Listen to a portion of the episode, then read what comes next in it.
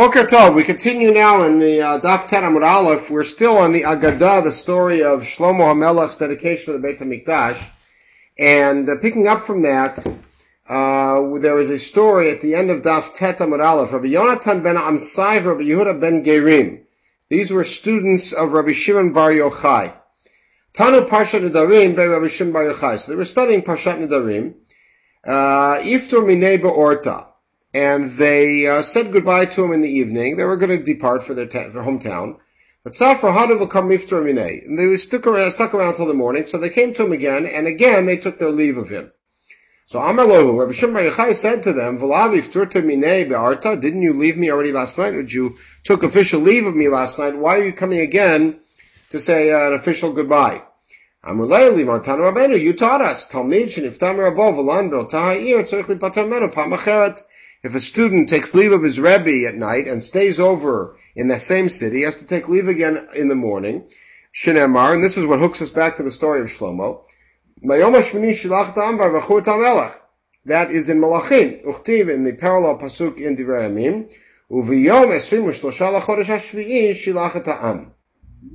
So the notion is that Bayom Hashmini, of course, is the 22nd of Tishrei. And here it says the 23rd of Tishrei. Because after all, Yom HaShmini is with Yom HaShmini of Sukkot. So that's the 22nd. So what it said, the notion here is that Shlomo said goodbye to the people on Shmini Atzeret, but they of course did not leave that day. They stayed over in Yerushalayim, and so the next day there was another formal departure and a formal blessing and farewell. Good. So now, Amar Leili Bray. So Rishim Bar told his son, that's Rabbi Lazar Rabbi Shimon, these are people really of stature, these two students. So he said to his son Elazar, go to these two Talmidim and get a bracha from them. He found that they were studying and they were throwing psukim, literally throwing psukim against each other, meaning they're identifying contradictions in the implications of pairs of psukim. One of them was two psukim in, in Mishlei. Ktiv pales gal raglecha ikonu. Weigh out the way that you walk. Uh, measure out the way that you walk, and all of your ways will be set. And the other pasuk says, don't try to weigh out the way of your life. So what does that mean? Either you take steps uh, deliberately or not. So lokasha kan mitzvah shafshar lasotah yidei achirim. Kan mitzvah achirim. The way Rashi understands this is that the, conf- the conflict that they identified, the contradiction they identified, was whether or not you weigh out an action you're about to take and say, is this action worth more than that action? Is this mitzvah greater than that mitzvah? Or do you, any mitzvah that you have the opportunity to do, you should do without regard to the potential reward and value of it. So the answer was mitzvah Some mitzvah that no one else is going to accomplish, you got to do no matter how how insignificant it may seem and uh, the mitzvah that other people could take care of, then you weigh out and you go for the most significant one. How do Yativ become a Then they ask the following question, again about a pair of psukim, which are psukim number now uh, five and six on the page. This, by the way, is also found in the Yerushalmi in Peah, in the first parak. Uh, that uh, in Tehillim it says that it is dearer, it being a reference to the Torah, is dearer than than rubies, than uh, than jewels, and all of your desires cannot equate to it.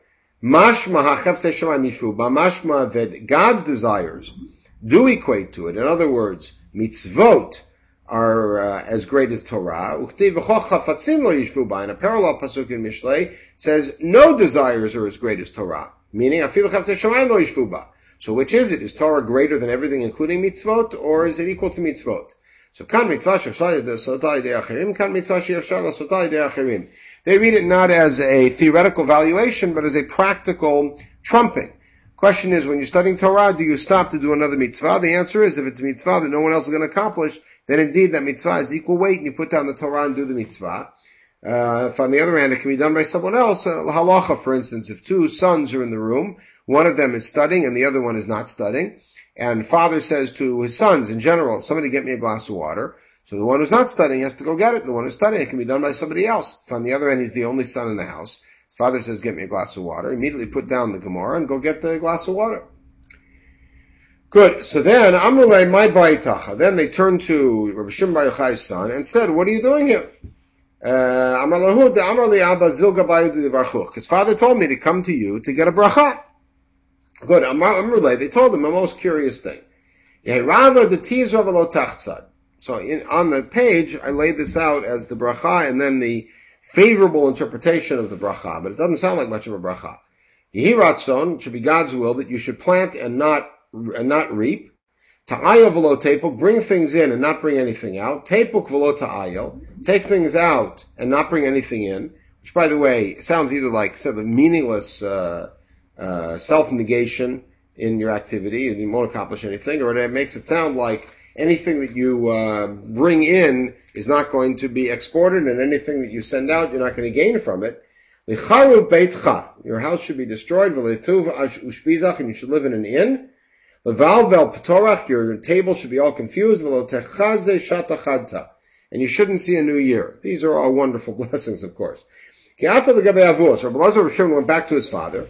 Not only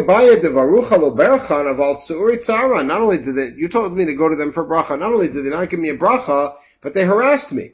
Amarle, my amrulach. So Shimon asked, what did they tell you?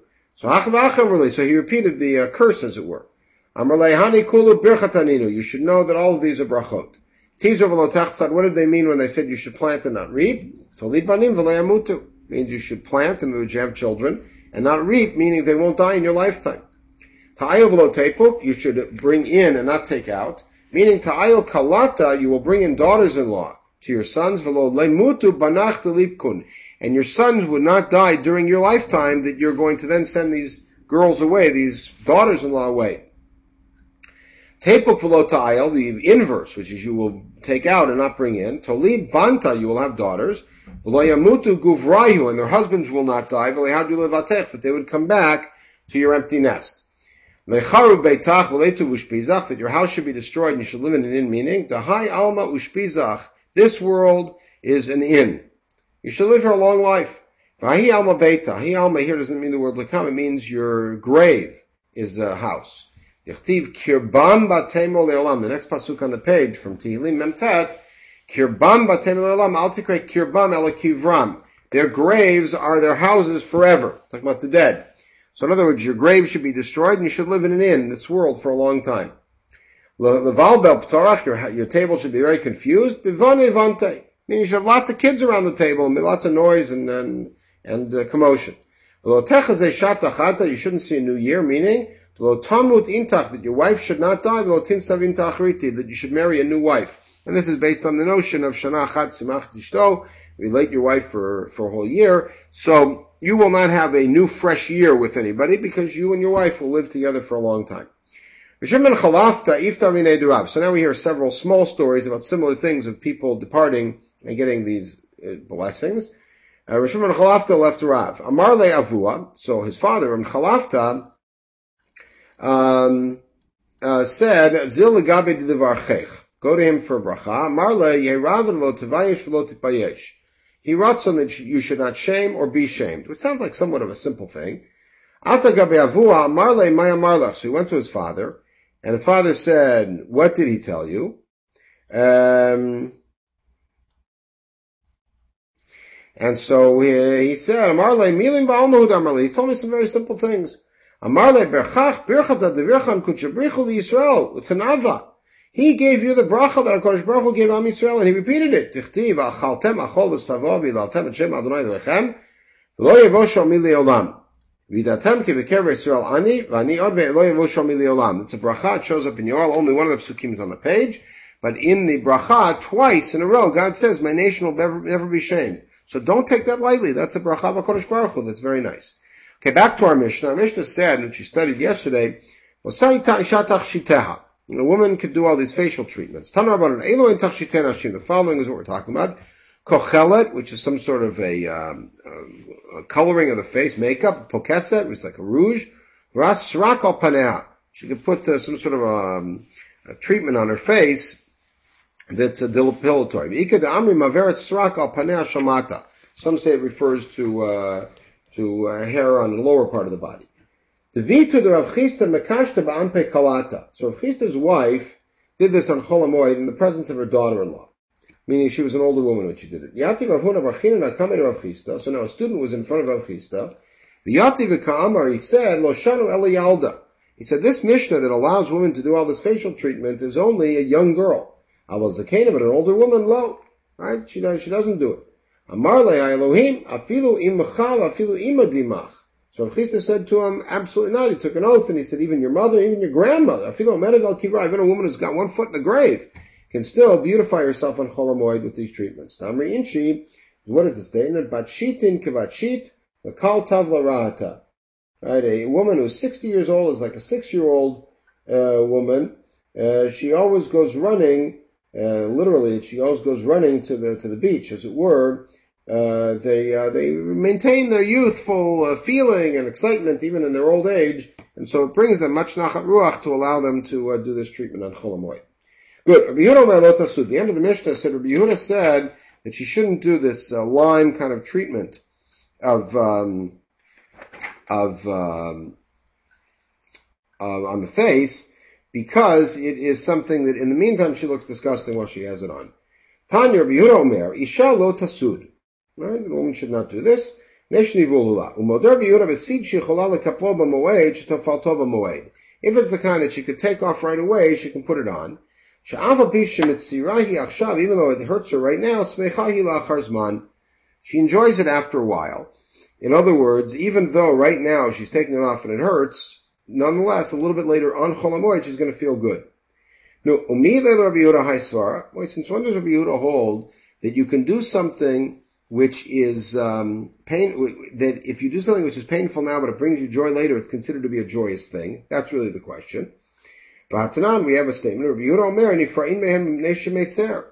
The Mishnah at the beginning of Avodah Zarah says you're not allowed to do business with a pagan during the three days before, after, or certainly on one of the pagan festivals. That lists the calendar of the pagan festivals.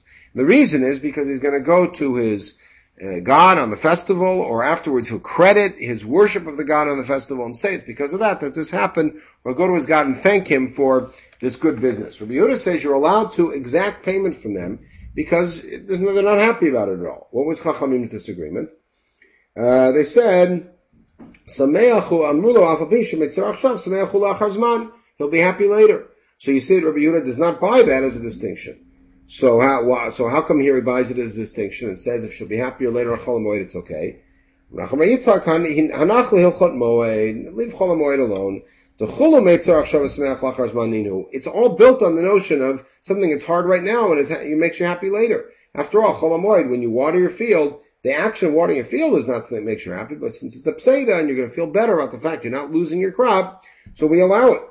Right? That's one answer. Ravina Amar Piron Meitzer. Ravina says, no, that you're looking for the distinction in the wrong place. Look over in the laws of uh, commerce with the pagan, and you'll see it's not the case. Rabbi Yehuda does not agree with Chachamim that after a while he'll, the, the goy will feel good that at least I paid my debt and I don't have that Jew after me anymore. He always feels upset that he had to pay back. And therefore he, there is never a simcha. That's what Yehuda holds. Whereas, Yehuda essentially holds that something that you do that's painful but afterwards brings you joy in retrospect is considered a joy. But here, there is no joy. Alright. Uh, I'm Rabbi Yehuda. Benot Yisrael shegiu lefirkan v'lo giu lashanim. So Yehuda said the following thing. If Benot Yisrael are not of age, but they nevertheless have had proper body development. So what do they do as a depilatory? Aniyot toflotatan besid, they use some lime. Ashirot toflotatan besot, they use some sort of fine flour. Benot malachim, but royalty, b'shemen hamor, they use this myrrh oil. And the quote from the story of Esther and her treatment in Shemen Hamor. So they say, my Shemen Hamor, what is Shemen Hamor? Avuna Rachi Amar Satakat. Right? Satakat, which is, um, is some sort of uh, myrrh oil. It's the name of an oil. She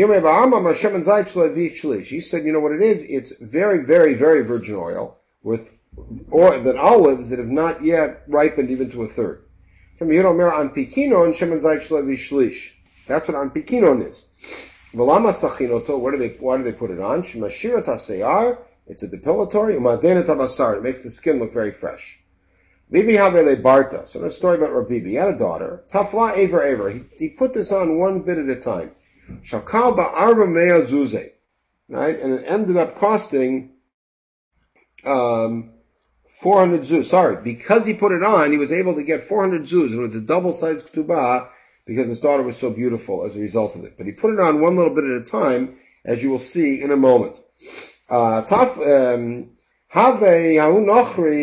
barta. So there was a guy who lived in his neighborhood. He saw what happened, so he also gave this depilatory to his daughter.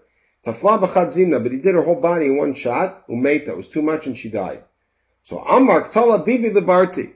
And so he came with a claim. He said, Bibi killed my daughter. Right? You see what happened. Amar Nachman Bar Bibi, Bibi the Shati Shichra by Banta Tafla. You know why Bibi needed to do this? They said because Bibi drank a lot of mead. His daughters were naturally somewhat uh, more um, hirsute, and therefore they needed to have this. Anand, Shatin and Shichra, we don't drink so much meat, and therefore Lobai and Banti, and Tifla, our daughters don't need this. They don't have that attribute. Alright. The next piece in the Mishnah said, Aedyo Tofa Kedarko, a, a regular guy can stitch in a, um, in a sim, in a normal way, and a, uh, a, uh, master, tailor, can only stitch machliv. We'll see what that is.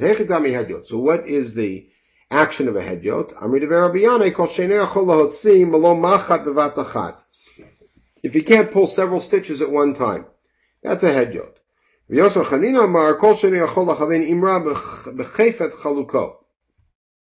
Anybody who's not able to line up the uh, the hem um, uh, at the very edge, all right, so therefore it's not even. Like uh, many of us do at home when we don't do a perfect job of putting a button back on. Va'uman machliv, we said a mass, a, a tailor has to be machliv. Machliv sounds like a dog. What does that mean? My machliv. Nachamar mafsia. In other words, he does gross stitches, big stitches. Rabbi Bar Shmuel Amar shine chalbata. He does it like a dog's teeth. In other words, they're very uneven. He stitches in a way that's very uneven. Okay, the last piece in the Mishnah said Misargin et hamitot.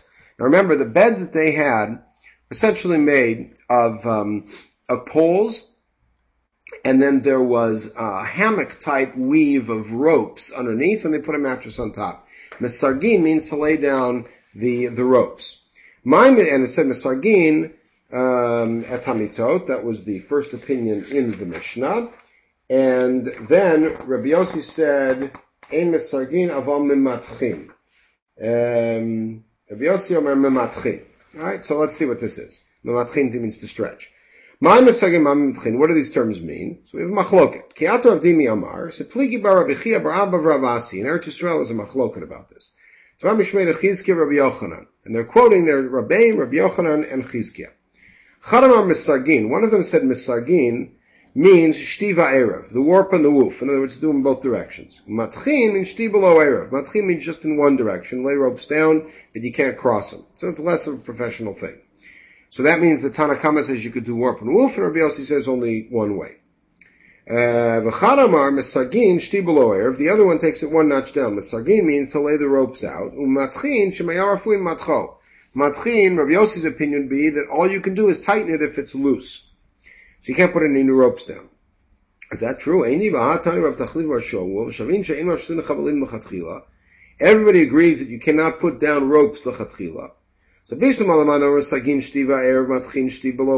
according to the first opinion, it says it's either warp and woof for just one direction. So then I understand why he says that everybody agrees you can't set up the ropes lechatchila, you can just sort of arrange them. Uh, Elamanda mar misargin, but according to the opinion that says misargin is shti below erev umatchin she'imayar rafui matcho, that nobody allows you to do both warp and woof, so certainly if you can't set up the warp and woof, you certainly, you don't need to tell me that everybody agrees you can't, uh, lay the ropes down. So the answer is kasha. You're right. That second opinion is very difficult. Wait, time out. Is there anybody here who says misargin means to only set it up in one direction? After all, but none, we have a Mishnah in Kalim. Rabbi Meir Omer Hamita, when is a bed uh, considered to be a bed that it's makabel tuma. When you have set up three units of the rope, which means mesargin means both uh, in both directions. Can't have a bayit of, uh, of rope unless you're going in both warp and woof direction. The answer is everybody understands that misargin means to go in both directions. The only machloket in Eretz Yisrael between Chizkin and Yochanan was about mimatchin. Hipligim matchin. Rav Marsavar matchin shti below erev. Marsavar yarafuim matcho. So one opinion was that matchin means to set it up one direction, and the other one says no. Matchin just means to tighten it. Meitave, so we have a challenge to that. Misargin tamitave tzarich lamar shematchin. Are Meir. Meir says you're allowed to be misargin. It's certainly mimatchin. V'yosim mimatchin. So that's like our Mishnah matchin. Avalo misargin. V'yeshomrim ein matchin kol ikar. Now, if mamatchin means, well, let's see the Gemara, I'll play it out. So bishlam alamandu matchin shti below Arab. If you say matchin means just one direction, which means in our Breita we say, you could either, a Meir says you can both, both directions, or Bill says only one direction and the Yeshomim says you can't do any of that, but we would assume it means you could tighten it. So Hainu Dati Yeshomim they flugi. Then I understand the Yeshomim who are disagreeing. But if Yossi, the middle opinion says matchin meaning you can stretch it, so the Yeshom matchon lo, so the Yeshomim is going to prohibit even that. Why would anybody prohibit just stretching out the ropes? So in yes he could. Since you could fill the area of the bed with the vessels to, in place of the ropes and just put the mattress on top of that. You could put some pillows or something underneath it and not do the stretching, so he would even forbid that. So indeed, it is possible to say that mematchin means to lay shtiva erev, shtiva lo erev, or matchin really means to stretch, and there would be even an opinion that would not allow that. Everybody should have a wonderful day, and we will continue Mirz Hashem tomorrow with the Mishnah and Daf Yod and finish Parak Rishon.